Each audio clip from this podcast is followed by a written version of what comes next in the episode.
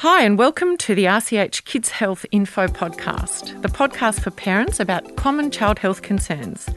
I'm Dr. Margie Danchin, paediatrician, and your host for today, and I'm joined by co host and good friend Dr. Anthea Rhodes. Welcome, Anne. Hi, Margie. This episode, we're going to be talking about an issue that has become prominent this year during the COVID vaccine rollout, and that's needle distress in kids. Really looking forward to it. From the Royal Children's Hospital, Melbourne, this is the Kids Health Info Podcast. This year, we've had obviously the hugest challenge with this whole of life COVID vaccination program. And in the last couple of months, we've actually been able to offer the vaccine to teenagers. And what we've seen are some real challenges as kids, particularly initially year 12 kids, and here in Victoria, the vaccine blitz, but now all teens, you know, some of them really having difficulty and concern and anxiety about having the needle. Possibly, Margie, because it's been a long time for kids since they've had a vaccination often. Some children might have had the flu vax, and so they've got a reasonably recent experience of that, or perhaps to do with travel. But for lots of kids, they don't really remember having vaccinations because it happened so early in their life. And it's, it's become quite a big challenge for them that might actually be affecting their ability to go ahead and get vaccinated. That's right. And unfortunately, this time there is a little bit more pressure on having the vaccine. You know, kids are really wanting to be protected and feel safe going back to school, or maybe a family member might be vulnerable or have a lowered immune system. So parents are more worried, the kids themselves are more worried. So just a little bit more pressure, I think, everyone's feeling to go and get that vaccine, which is feeding into this. Definitely. And whenever there is pressure, we know that can make anxiety worse. And so everyone is perhaps getting, you know, stuck in a place where they're not quite sure how to move forward. So today we're fortunate to have two experts with us Dr. Amanda Stock, an emergency physician here at RCH, who actually specialises in pain management techniques such as hypnotherapy. So I'm really looking forward to hearing a little bit more about that. And Sonia Elia, an immunisation nurse practitioner here at RCH and head of the Immunisation Drop In Centre, who has actually supported children and done research with needle distress over many years. So, welcome, Amanda and Sonia. Thank you. Thank you. The first thing I'd really like to talk about is what are we actually talking about here? What is needle distress? We know that no one actually likes a needle. So, Sonia, maybe for you first, tell me your sort of uh, the way you think about sort of anxiety and, and needle distress in kids. So, it can range from, uh, you know, mild, so I, I don't really want to have an injection, to quite severe where it's actually difficult for the parent to get the child or adolescent into the car or if they do go into the car and get to the GP practice, we've heard stories where the child has then actually run off. So the severe distress is that they can't even bring themselves to meet the practitioner. So the distress can be really real. And I think sometimes it's tricky for us as parents to understand that because we know why the vaccine's important. So therefore, why can't we just get it done. And sometimes our response is, oh, come on, don't be so silly, and almost to minimise the sort of issue. Amanda, what do you experience in the emergency department? You're doing procedures yeah. down there all the time, not just needles. Yeah, and it's very similar to what Sonia's saying is that um, there's a spectrum, and when it's very severe, it actually kind of stops us from being able to do the treatment that we need to do, whether we need to do a blood test or, you know, stitch up a wound. And as Sonia kind of alluded to, or, and I think you spoke to as well, is that the parents are, are often trying to, um, you know, jolly jolly their child along, or are not really able to sort of understand just how distressed the child is, and just that that saying things like "be brave" or "let's just get it done quickly." Those things are kind of talking to a child as if they've got some control over it, and when the phobia gets so turned up, when the, the volume is so turned up and the distress is so turned up, uh, those kind of words aren't really helpful.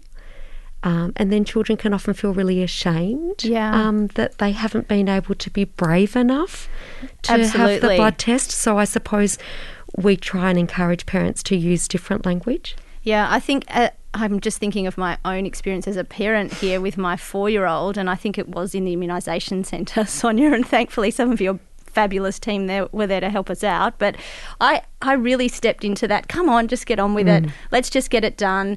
And the more resistant he got, the more frustrated I got. And so the less patient I was. And it just made everything so much worse. And really, what was needed was that validation of his feelings, mm. which is what you're talking about there, Amanda, to say, look, I can see you're feeling worried, and that's mm. actually reasonable and that's okay. What can we do to get through this? And I think sometimes in that situation, and, and Sonia, maybe you can speak to this, uh, parents have had experiences where um, the child has been held down or maybe um, excessive restraint has been used, uh, and then that can actually impact their experience for future immunisations or other procedures. And then there's this real sort of fear. So, you know, I know I know you've had a lot of experience around stepping back and making sure that appropriate restraint is used.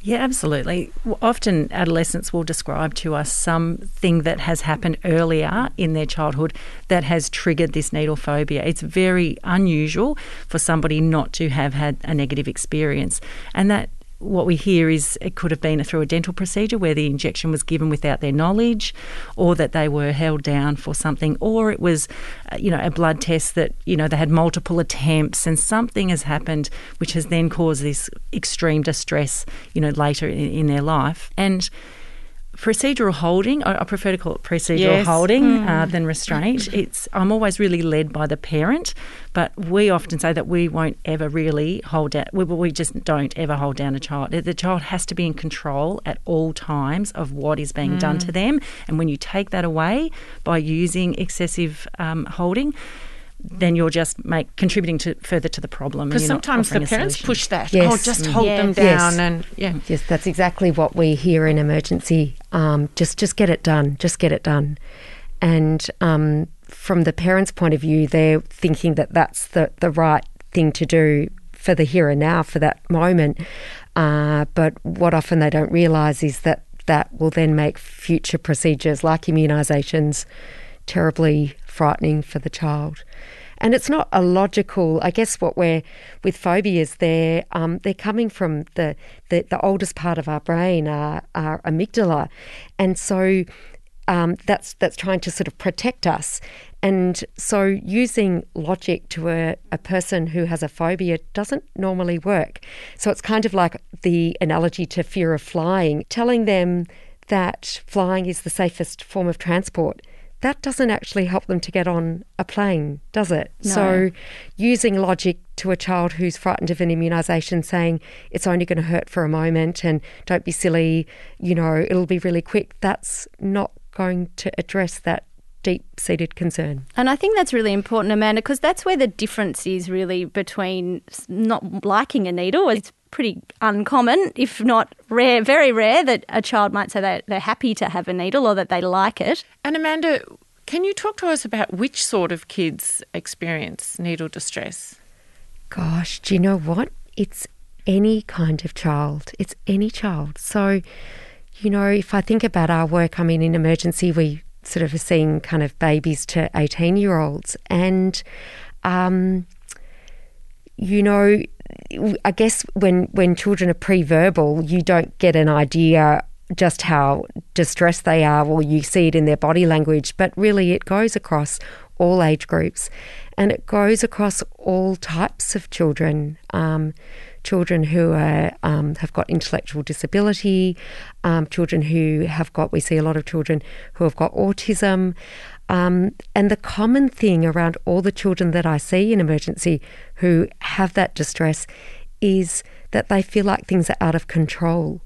And if we can just give them a sense of control and what's going to happen and how it's going to happen, most of the time uh, we can get them on board and move to a place where we're not restraining them, as uh, Sonia was saying. And you're absolutely right, Amanda. This can really affect any child, but we also know, and I certainly see this in my own clinical practice, that children with sensory differences or difficulties, for example, those children on the autism spectrum, are more likely to have challenges when it comes to things like procedures and needles. And Sonia, do you think this has become worse with COVID?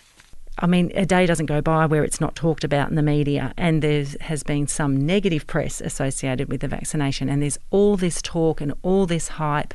You know, so the more we've talked about it, the more this leads to their anxiety. And uh, unfortunately, I also see where negative language is being used. You know, you've got to have this vaccine or you won't be able to see grandma. You've got to have this vaccine or you won't be able to go back to school. And that just escalates. Adds, adds more to the anxiety that they're already feeling about having a procedure anyway. And I've I've certainly found with patients and families in clinic recently where this has been a really common topic of discussion actually when we're there, you know they're there for an appointment for something completely different we're talking about covid vaccines and frequently parents will say oh actually we haven't haven't really gone there yet because we know that you know their child has a real problem with these procedures and it's going to be really difficult and it's just too hard for us so we're just sort of sitting tight for now and so that negative language is coming in the family as well and the child sort of has this role or almost a label that they're needle avoidant or they're needle phobic and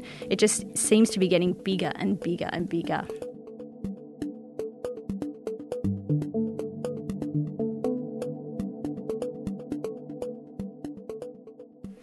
Okay, so look, I think now it's really good to just sort of step back and understand really any child can be affected by needle distress, and really what we're talking about here is just those kids that can't go through with the vaccine and how we can support them. So let's have a chat now about the sort of approach in the community. What can parents do? What can they access through their GP?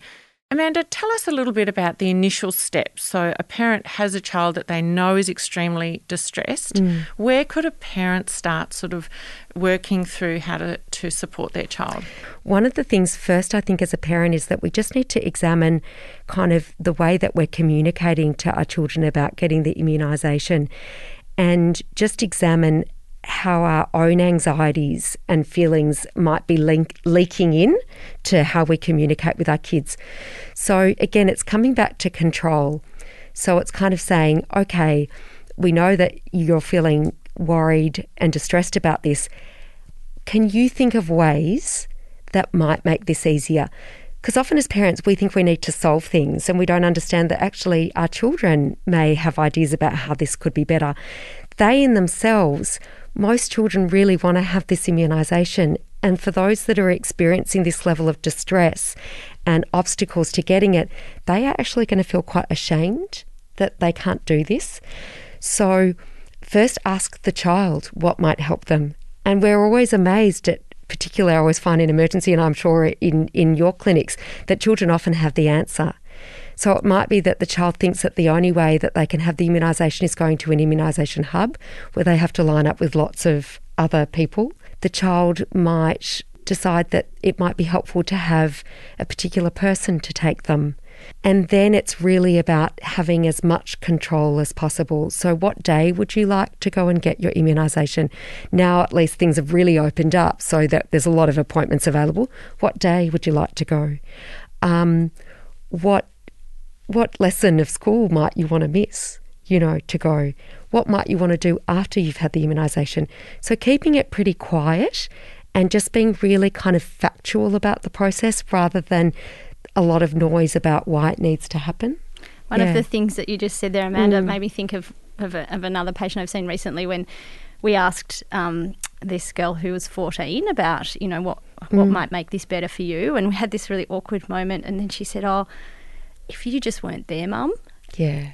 And so that was kind of a, a powerful moment mm. and it was difficult for her mum to process, mm. I think, mm. but she coped with that really well and said, Oh, right, okay, fine then. So so who would you like there? And she her preference was for dad to go along. Yeah. And um, they, you know, they did that within the next three days, and the immunisation went ahead and had a really good outcome. Oh, so that's fantastic. But I think if we hadn't maybe had that conversation mm. all together, there wasn't an easy way for the child or the young person to actually communicate that safely and yeah. sensitively to her mum, who was obviously trying to help her, but at the same time, perhaps some of the anxiety was leaking in, to use yeah. that expression you mentioned before. Yeah. So, Amanda, you're really describing developing a plan together yeah. with your child, as you said, to give them a sense of control. I can do this. This yes. is what's going to help me. Mm. Sonia, what other things do you think would be helpful in sort of formulating the, the plan with the child? There are lots of different techniques that children can use, and again, it's really what works for them. So there's we had a child recently who she had a real plan of how she wanted to have a vaccination. It was actually sitting on mum's lap. She was 12 or 13, and she had wanted a Kindle. Now, it took 40 minutes, but she actually did get to and have the vaccination. So there's those things that they identify they want to use that will help them through the process. There are other things like uh, you can use apps on the phone. We see the meditation apps, the deep breathing exercises. If kids have used that for other strategies in life, this can help them as well in terms of preparing for uh, you know a procedure. And then there are some other pharmacological or other non pharmacological approaches, but that's where I think when a child can't identify things that they can use that are quick and easy on hand, that's where parents and the child can actually talk to their GP about what's on offer or other health professionals who specialise in this work to work out, you know, a, a, more formal plan if they're not able to come with something themselves. Yeah, and some of the other things, obviously, that you know we offer here at the hospital um, are things like you know ice packs to maybe numb the skin, or the little vibrating device, the Buzzy Bee, which you can chat about in a minute, or the, the Cool Sense um, applicator again to apply cold to the skin. And some of these things are able to be incorporated into the child's plan through the GP potentially, or even, you know, these are the things we often use here in our immunisation service. That's your team's expertise. So maybe tell everyone what Buzzy Bee is, because mm. that's one of my favourites. Yes, yes, I love Buzzy. So the Buzzy Bee, it's um, just it literally looks like a little bee, and it uses vibration, and you can use it with the wings, which are frozen little ice packs that sit on it, and it actually um, it sits on the arm that you're going to immunise for about 30 seconds, and what that does is provide some cold and, and numbing to the area.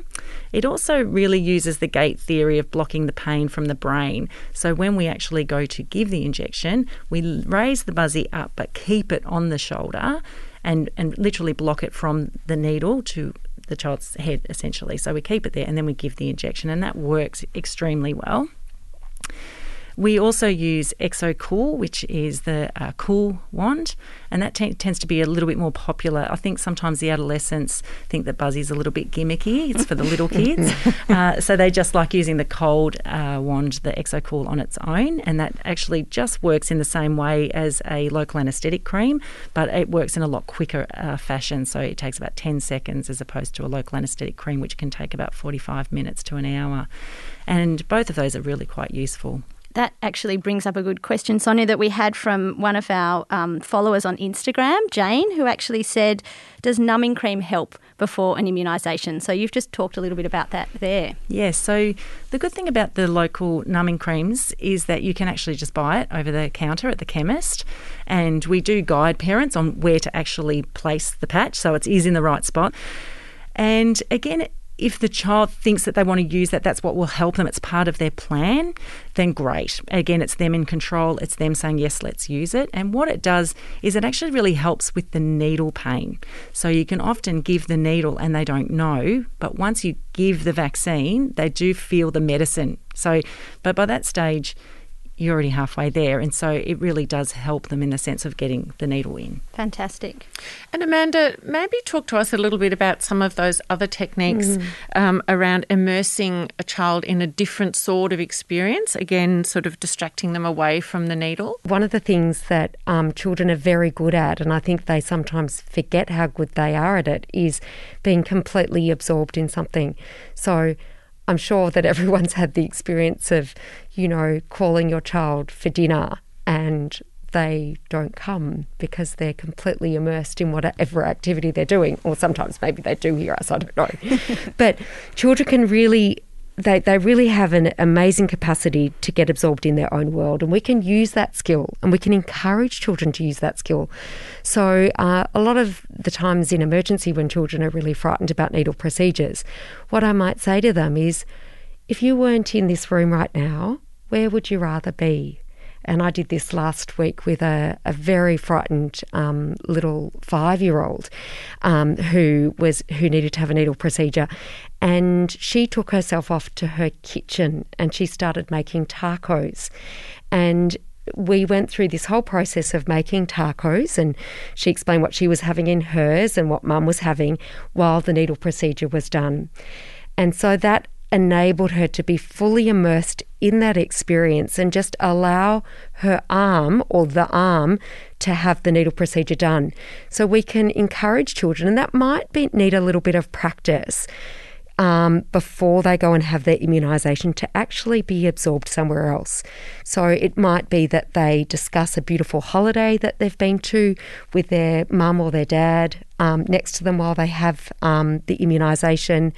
Um, it might be that they're playing a, a game.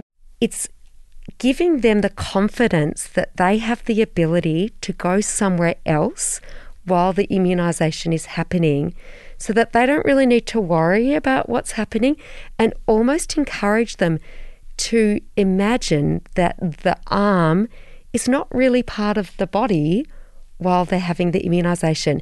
It kind of sounds a little bit odd, but when we're dealing with things like phobias where it's not really particularly rational, like we were saying before, sometimes really unusual suggestions can really help children.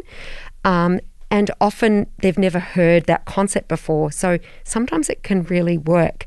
And you might notice that I've spoken about the arm rather than their arm. And the arm just means that there's a little bit of space between them and the arm. So the arm can just be resting comfortably and it might have Buzzy on or it might have some local anaesthetic on. But they, the rest of them, can be with mum, talking about their next holiday or talking about a holiday that they've had, or being in the kitchen making chocolate cake while the arm gets the immunisation. It mm. sounds like what you're talking yeah. about there, Amanda, is the, the idea of disassociation yeah. really from something, which we know exactly. kids use in lots of different yes. ways actually when they're involved in really traumatic experiences, yes. that yes. they have an incredible ability actually to separate themselves from what might be happening to protect themselves. Correct. So it's about drawing on that ability in kids. And we do things like that here all the time with the help of experts like you and Sonia and play therapists and all kinds of things. But it sounds like from what you're describing that a parent really can actually help their child just them and their child to, yes. to actually use this type of approach. Absolutely. And what we um, what I see all the time in emergency is I see I might just give the suggestion to a parent and they just go with it. So I think, I guess I want to say to the people listening is have confidence that you can do this with your child. You know your child better than anyone. You know what will immerse your child. I had a parent recently, I had a, a boy who needed to have a plaster put on and he was very frightened. And I said, Where would you rather be? He said, Playing soccer.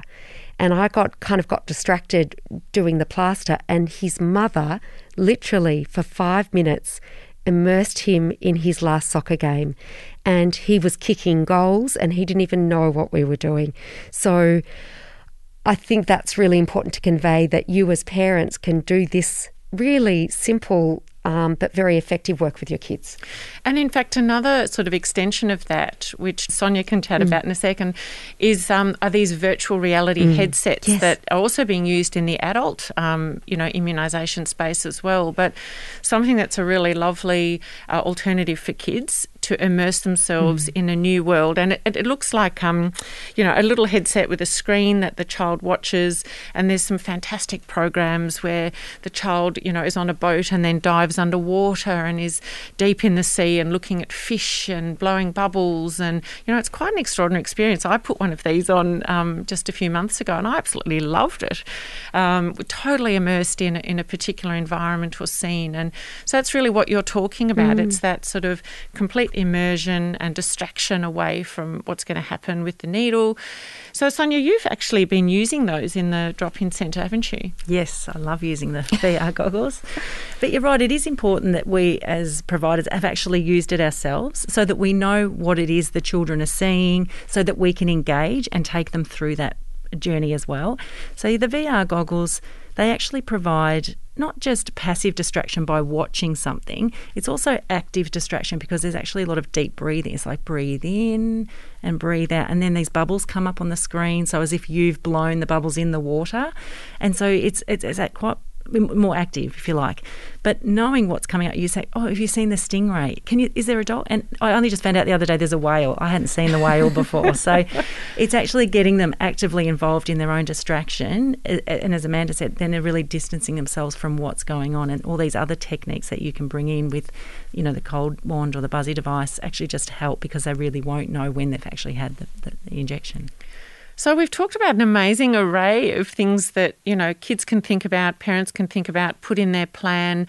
So I suppose the first step is to, for the parent really to sit down with their child, as you said, and talk about all of those things from the day, who's going, what's on the plan, what might they use when they get there. Obviously, all of these things are not going to be available to every parent, but many GPs use a lot of these techniques. And we do really try to encourage uh, GPs to utilise some of these uh, tools because a lot of this work as well is about trust. And it's very hard for us at the Children's Hospital in a brief moment of meeting this family for the first time is to establish that. Whereas the family have got that with the GP. And so it's a lot easier for the family to utilise these tools with the GP themselves. And so, yeah, so we're definitely doing a lot of education and, and putting out these resources to in, you know, mm. inform GPs that use these things first. You know, not everybody has to come to the Children's Hospital for this experience. And I think that point about trust is really important, Sonia, because we're talking about a bit of an immunisation journey here for children and adults. So even just with the COVID vaccine, obviously there are two doses. So if you have a really problematic first mm. experience, mm. that's going to make that second experience even harder. And the reverse is true which is good as well. If you have a great first experience, you know, probably the second experience is going to be much more straightforward. And it's likely there's going to be more, you know, vaccinations on the horizon as well. So children may be requiring boosters. This might become a really frequent, you know, annual kind of situation. So it's that long term picture as well. It's that trust. It's not like, let's just get this out of the way and we're mm. never going to have to think about it again. And I think it's important as well to um, recognise that for many children, potentially the first time they go for their immunisation, I've spoken to a lot of GP friends where um, the first time the child comes, they, they can't do it. So they come into the into the consultation room with their plan and everything's kind of going well, and then they just sort of, it gets a bit too much. And a lot of GPs are then asking for advice, you know, about where to go to. And I think one of the most important things, um, really, to convey is that the child should leave the room not thinking that they've failed. Yeah. And so that's important language for the GP to use and also for us as parents to use. So instead of saying, oh, well, you didn't get it done and we've wasted a bit of time and maybe we wasted the doctor's time. Um, it can be reframed as well done for getting in today. Well done for getting into the office. You know, that's the first step. So you're really giving the your your child um, a positive affirmation that they've done they've done well. And okay, next time, what are we going to do that's different? so that they don't feel ashamed yeah. and they don't feel that they've let people down. And I think as parents and also as health practitioners, often we don't realise just how deep that feeling is in children when they don't think they've done what they should have done. So it's good just to sort of say look, it might take a couple of yeah. goes. Yep. It might yes. not be completely perfect and successful yeah. the first time. And Amanda, some online resources maybe mm. that parents can you know look to or read more mm. about this, support their kids. Yeah, I think one of the um, websites that I really like is the Meg Foundation. So Meg, like um, the the name M E G, and that just goes through. It really normalises firstly needle distress um, like we spoke about, that it's not not something to be ashamed of.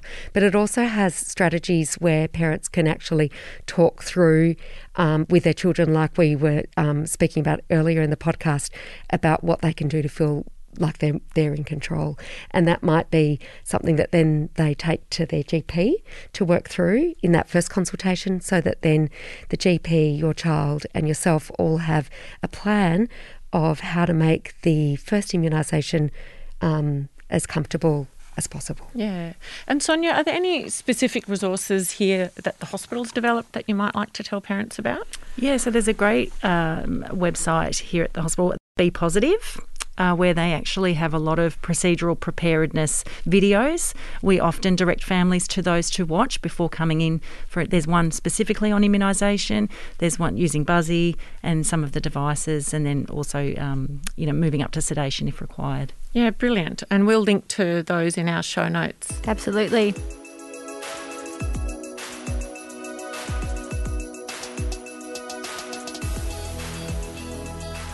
And I think this might be a good time as well to reflect on the fact that even if you try all of these fantastic things, sometimes you can't get there. And um, there are obviously options for the next step. A couple of things to talk about there where that might be, but also whether you might be able to get any extra help alongside, even in the GP situation, for example, a psychologist might be able to help a child with this. Sonia, can you chat a bit about that? Yeah, so it's, it is important that we do give them other options. So there is options for sedation, for immunisation. However, I often think that that's just the means to the end. That's really just the way in which we get the vaccination done again in a way that is still in control because the child you know has to partake in the sedation process so we can get around getting it done if you like and that could be with strategies like sedation and lots of the things we've talked about today, but the underlying phobia might still be there, and yes. up comes the problem again next exactly. time. Exactly. So we do refer families to speak with a psychologist to get strategies long term um, to work through a process of how they can do it in future. Because unfortunately, there aren't sedation services when you're an older adult. You know, so we really do need a way of, of moving forward, and so a lot of um, families do seek out psychologist support.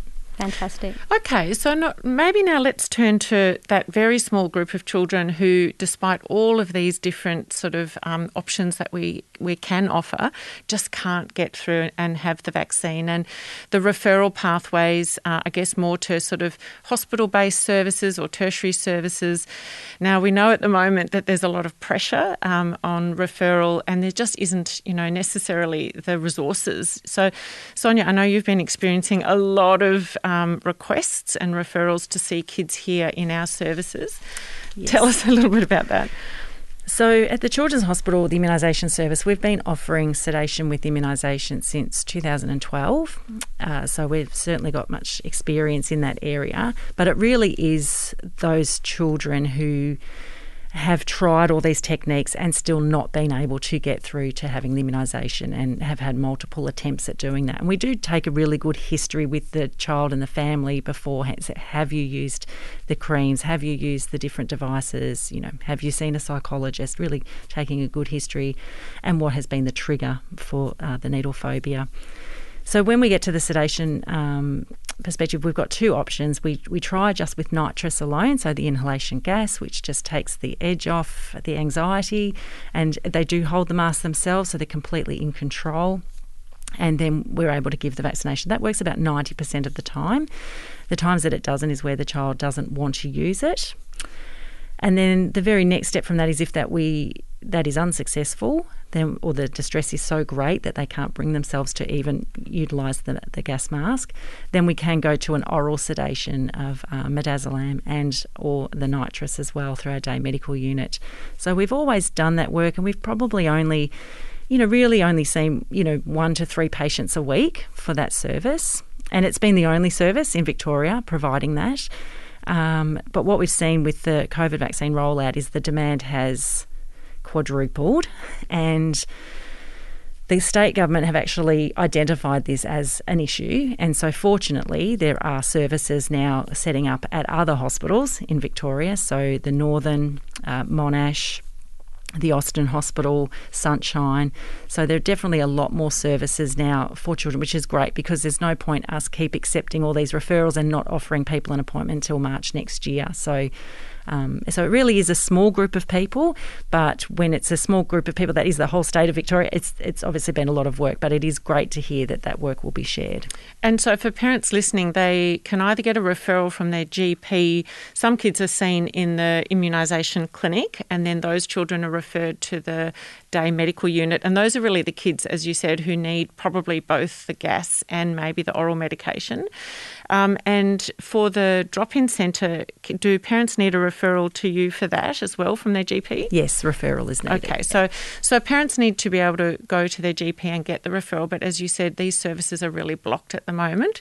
So today we are really, you know, talking in detail about those services parents can access in the community and support their kids. And I imagine the clinics that are setting up that you've just talked about, Sonia, at many of the other hospitals around um, parts, different parts of Victoria and Melbourne, would have a similar system where a referral from the GP to the local hospital to access that service is the best way to yes. go about it. Yeah, in fact, they can make a referral on the Melbourne Vaccine Education Centre website. It's a central, so Fantastic. it's actually central portal, so that all the referrals come into one spot and then they're triaged and sent out to the various, and Geelong as well, should mention as well. Fabulous. Yeah. So we can pop that link up in the show notes as well, and I'm sure that will be helpful for parents and for healthcare providers. We know we might have some listeners who are not in Victoria uh, as well, and I imagine that there's likely to be similar services available in your own state. So perhaps um, making contact with the local children's hospital would be the best way to find out more. So, Amanda, we've talked about distraction and some of the awake sedation techniques that Sonia's been mentioning. You have expertise um, in hypnotherapy, and I thought it might be great just to talk about that. This is obviously not a service that all parents can necessarily access, but tell us a little bit about how hypnotherapy works for these children who have maybe much more severe needle phobia. It, essentially, hypnotherapy is inviting a child to, or, or an adult, to be in contact with your subconscious mind. It, it's a way of kind of thinking about things in a different context. And so, the way that we work with hypnotherapy, it's very individual depending on whether they're children or adults, is generally uh, getting um, a child into a state of intense concentration or absorption. And for something like needle phobia, you might have the child uh, in the session watching themselves go through um, the procedure in a really successful way. So we might get them to, to be sitting down and imagine that they've just walked into the room feeling calm and comfortable. Then the next time they might go in and sit in the room and then have their sleeve uh, lifted up. Then you might progress on to them imagining that they're seeing the nurse get the immunisation um, out and preparing it.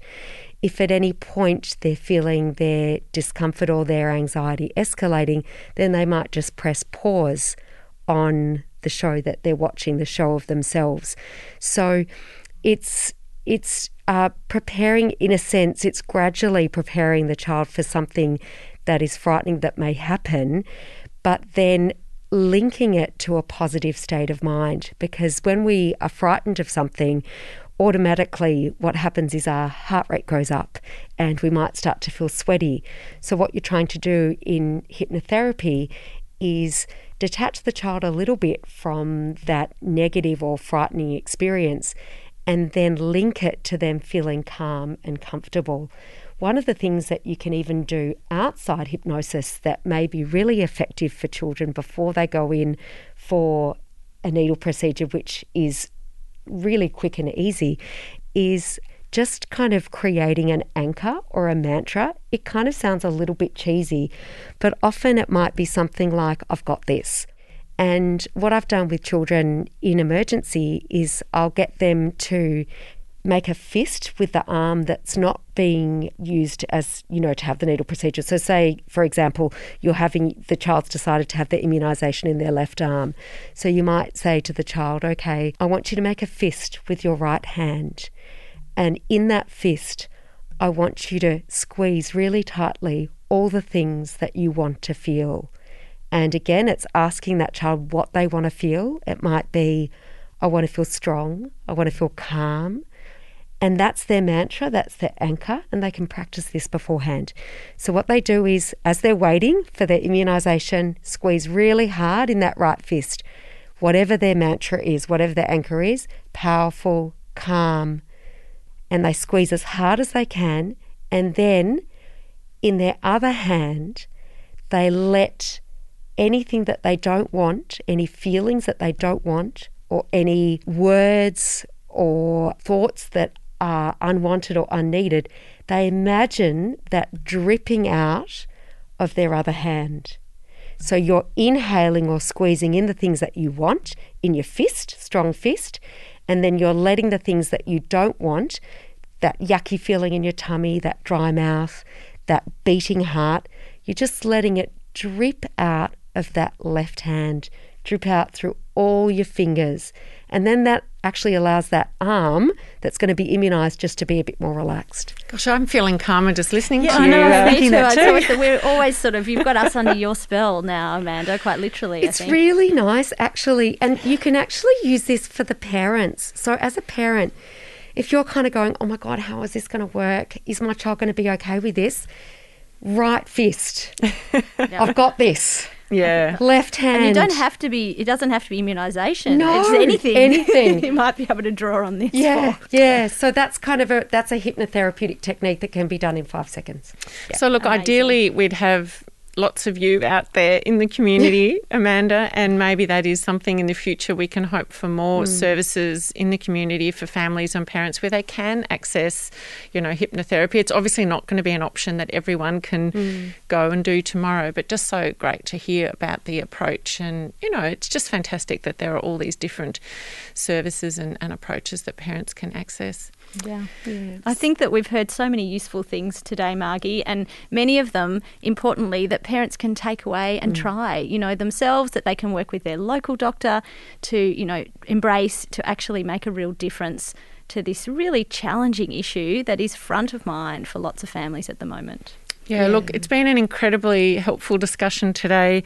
Honestly, it's such an important issue at the moment. And as we've talked about with COVID, it really has intensified in terms of the urgency that parents feel and kids feel to, to have their vaccine. So, so great to talk through the different strategies and approaches and just trying to give parents and kids a sense of control that this mm. will be okay. They can step through it. There are different options. So, thank you so much for your expert guidance today, Sonia and Amanda. You're welcome. Lovely to be here.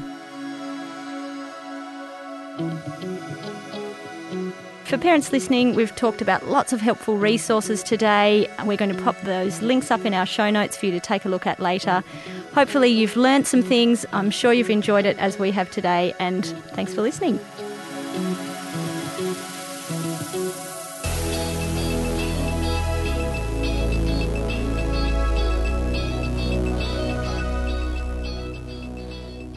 Information provided in this podcast is general in nature and is intended to support, not replace, discussions with your doctor or healthcare professional. If you are concerned about your child, please consult your local healthcare professional for further advice.